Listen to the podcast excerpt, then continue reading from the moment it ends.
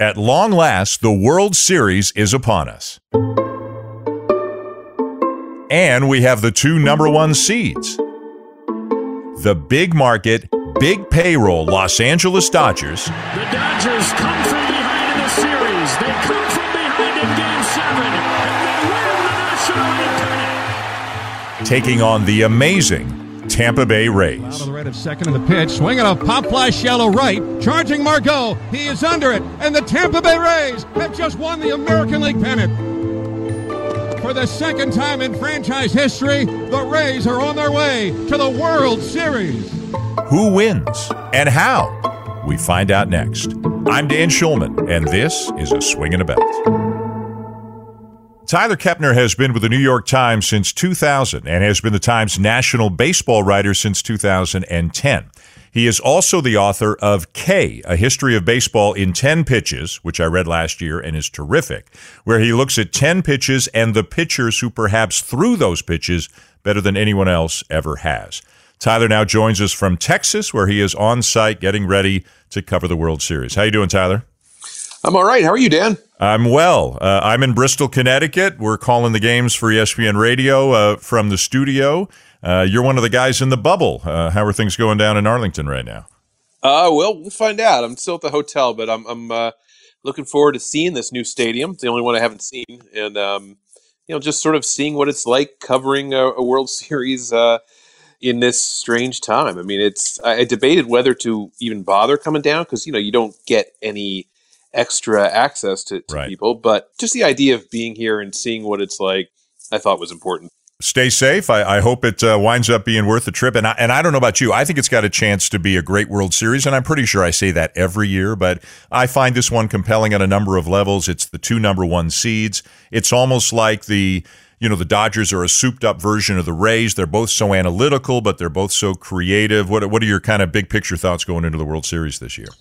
Yeah, it's exactly that. It, it's like, I mean, just look at the Rays, um, you know, front office and, and how teams desire uh, a little bit of that magic. And the Dodgers, more than anyone, the Dodgers hired, uh, you know, Andrew Friedman six years ago from the Rays, and um, he applies a lot of the Rays' uh, thinking to the Dodgers. But the interesting thing for me is that over the last couple of years, the Dodgers have maybe moved away a little bit from the let's match up every possible scenario the way the Rays do. Um, the Dodgers now have eight guys who start every game, whereas the Rays just you know they'll they'll mix and match that lineup uh, every day. I think Willy Adames stays in there, and of course Arozarena, you know Mike Zunino. But most of the time, um, they are changing everything around to try to get that small edge.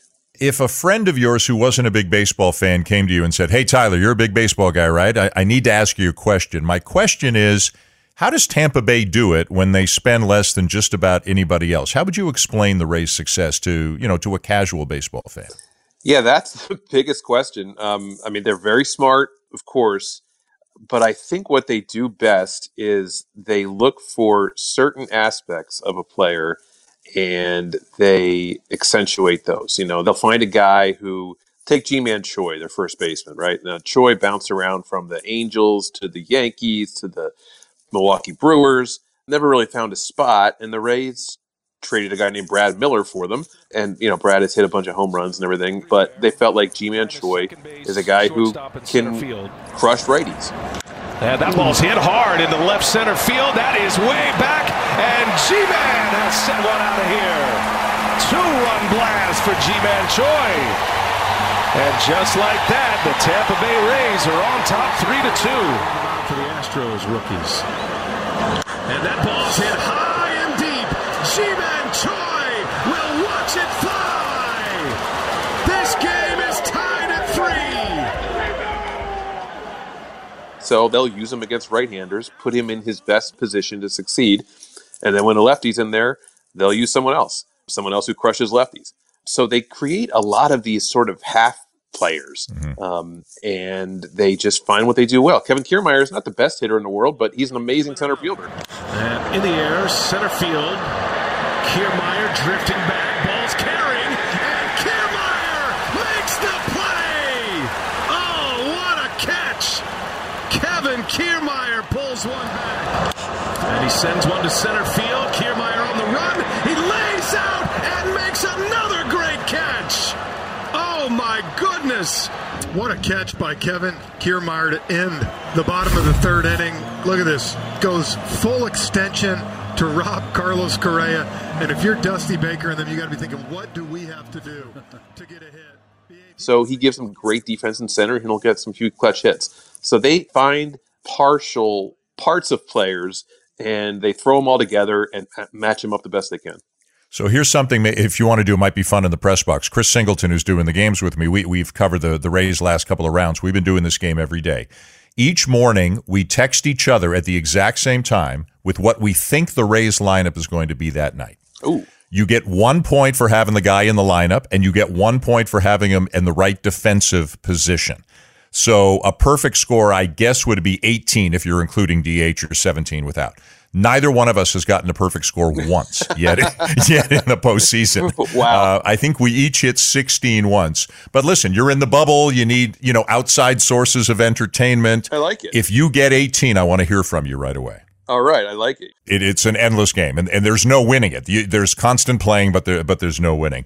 Where are you with the Rays? We all know they are very analytically inclined, and I may be wrong here, but it also feels to me like Kevin Cash does manage with feel as well. That it's not all predetermined, and this has been a huge topic of conversation around baseball for the Rays, for the Dodgers, for the Blue Jays, for the Yankees in recent weeks. Where are you as you look at Tampa Bay on their, you know, how they measure up both analytically and in terms of the feel that Cash has during a game? Well, I think Cash has the feel for the players in general and what they will buy into and what they will accept. But I think he really goes by mostly by the plan because if there was ever a time to go by feel, it would have been the other day with Charlie Morton. I mean, he looked in game seven just tremendous. I mean, mm-hmm. he had 66 pitches through almost six innings. He had just given up an infield single, but they really do not believe in letting pitcher face a lineup three times. They think of you know relievers as instead of firemen, you know, more like uh, peacekeepers, right? So you know, like they would rather before the fire gets started, they would rather have someone in to just keep it from beginning in other words. So they try to anticipate what might happen and keep it from happening rather than letting things get bad and then having a reliever called into a bad situation. So I don't think he manages a lot from feel. I really don't, Dan. I think he sticks to the script because they feel like if they play that script enough, they'll win. They won 90 games two years ago. They won 96 games last year. They had the best record in the league this year. Like I know on the outside looking in, there's this whole the little engine that could, and aren't they plucky and feisty, and what a great story.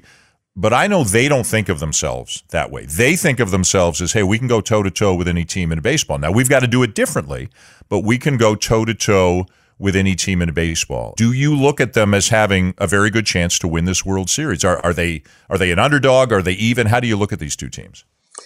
Yeah, I think they're the underdog for sure. Just, I mean, the Dodgers did have a better record. The Dodgers have been here to the World Series now three times in the last four years they've got the big names and everything. But as you say, it doesn't. It really doesn't come down to that. And the Rays really don't care because they've seen how you know the combined efforts of of all of them can beat anyone.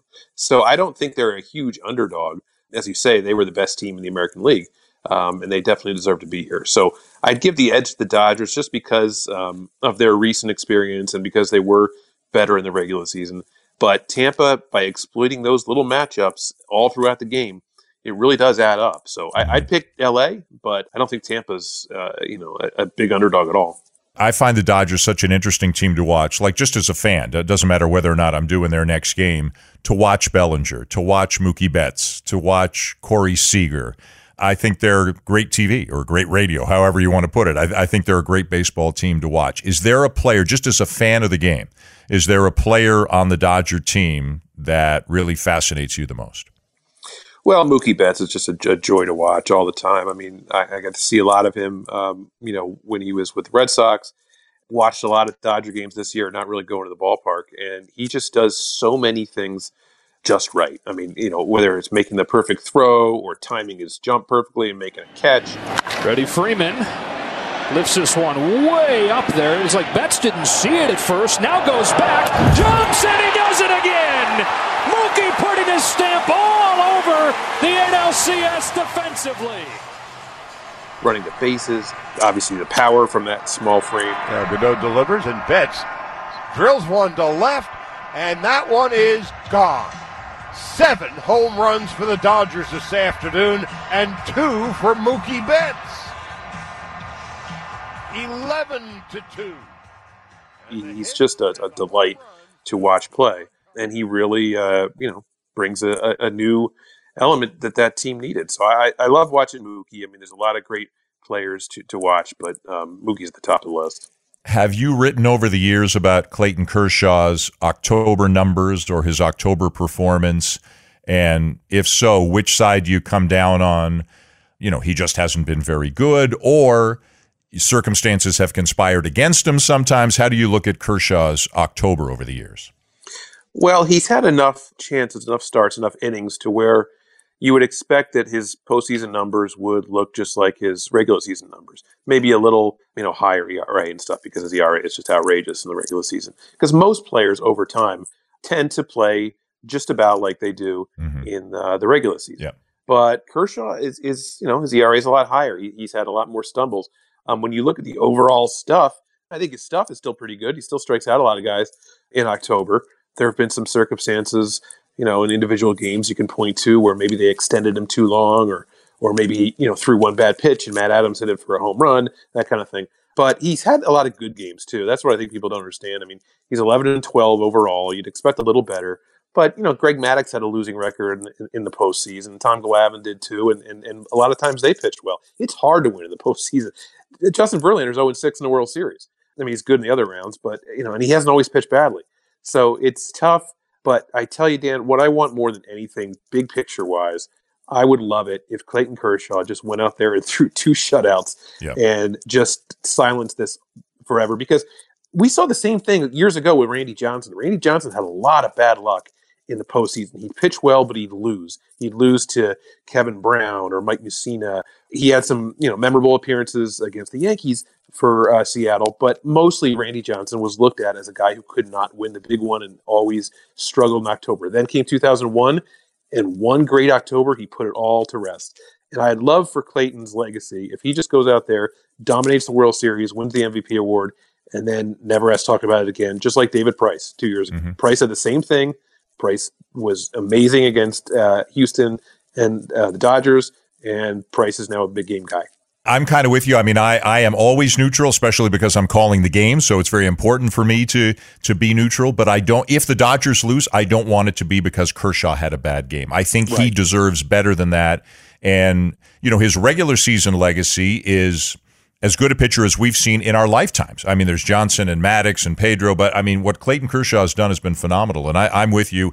He's been too good to the game and too important to the game, in my mind, for this to continually drag him down. So I hope whatever happens for the Dodgers, I hope he goes out there and has a couple of great starts. Perfectly said. He's done so much for the game. He's been so great that you would hate that that part of his legacy to stain him a little bit. What was it like when you wrote the book, K, talking about a, a, history of baseball in 10 pitches? One of the pitches you profiled was Clayton Kershaw's slider. What was it like talking to him, getting to know him, spending time with him, talking about his pitches? Well, it, it's funny because he talks about how he wasn't really that great at the start of his career. And he was very young, but he was saying how until he got that slider, he really didn't become a fully formed pitcher because his curveball, we all know, is is is so pretty to watch. It's mm-hmm. it's so it's so great, but a lot of times hitters just take it for balls. You know, they recognize it and know they can't hit it, so you know they'll sit on the fastball. And if, if Clayton couldn't locate that pitch for strikes, you know he was going to be in trouble working high pitch counts and everything. So he really needed that third pitch because he's never been able to develop a changeup, even though he mentions it in that tire commercial all the time. Yeah, isn't that, isn't that bizarre? I find that so funny. I know it's so weird, uh, but he doesn't have it. He never has. What's he gonna chase? The slider? Nah. The changeup? Oh, I've got it. Curveball. He had never really thrown a slider until he came up and started throwing it in a bullpen session at Wrigley Field when he was a rookie. You know, with Rick Honeycutt um, was around and AJ Ellis was catching him. AJ was just up for the minors too. Mike Borzello, Joe Torre, and they were like, "Oh wow, this kid can really throw a slider. Like, where has that pitch been?" So as good as Clayton was as a prospect, you know, he needed that slider to keep hitters honest and to have something that looks like his fastball for a really long time, you know, and, and then just dives uh, away from uh, that plane. So that's the pitch that made him. Um, it really is. It's a lot like Ian Anderson. You know, when I think of Ian Anderson with the Braves, he was a top pick. He was a great prospect too. But until he found that changeup Mm-hmm. as a pro, he was not going to be a star. And that's what Clayton is. Now he's he's that slider has has made him what he is. All right, as a connoisseur of fine pitches, give me one other pitch in this series, like one other pitcher who has one specific pitch that really fascinates you. Uh, I got to go Charlie Morton's curveball. I love that pitch. You know, for a guy who who came up with the the Pirates as, as ground chuck, you know, a guy who'd throw sinkers and make you put it on the ground. The evolution that Charlie has has made to a, Mhm. a strikeout guy, you know, high fastballs and a killer curve. And he's got other stuff too, but I love I love that Charlie Morton curveball. He's one of my favorite pitchers to watch. That you know, a guy with a fastball curveball contrast is always especially fun. Yeah, that's a great call. Uh, are you in the prediction business? If I ask you who's going to win and in how many, do you do that sort of thing? Sure, why not? Okay, who's going to win and in how many? I always root for seven, and we've never seen three seven game series. You know, there's never been two LCSs that went seven and a seven game World Series. That said, I think the uh, the Dodgers will wrap this up in six. All right. I, I, I don't think that's a contrarian point of view. I think most people will be on your side, but I'm also hoping for seven. I, I, I hope it's got, going to be uh, an epic series. Uh, Tyler, we appreciate this. Stay safe down there. Uh, enjoy the baseball, and thanks for doing this. All right, thanks a lot, Dan. Enjoy uh, enjoy calling them from Bristol. Thank you. Our thanks to Tyler Kepner, the national baseball writer for the New York Times, a great writer. The book is terrific, A History of Baseball in 10 Pitches. It's called, quite simply, K. And uh, he really knows his baseball, really knows his pitching, and always great to catch up with him as he is down in the bubble in Arlington for the World Series. I don't know about you guys, but I am very excited for this one. I think it's got a chance to be tremendous and really looking forward to see how it turns out. This episode of A Swing and a Belt was produced by Amil Delich. Enjoy the beginning of the World Series. Until next time, I'm Dan Shulman. Proud of this team, no matter what, they did not quit. Down 3 1, 3 2, 3 3, now won it all 4 3, but we're not done. everything about the Dodgers is is winning, and you know that's in my DNA, and so that's why I uh, chose to stay here.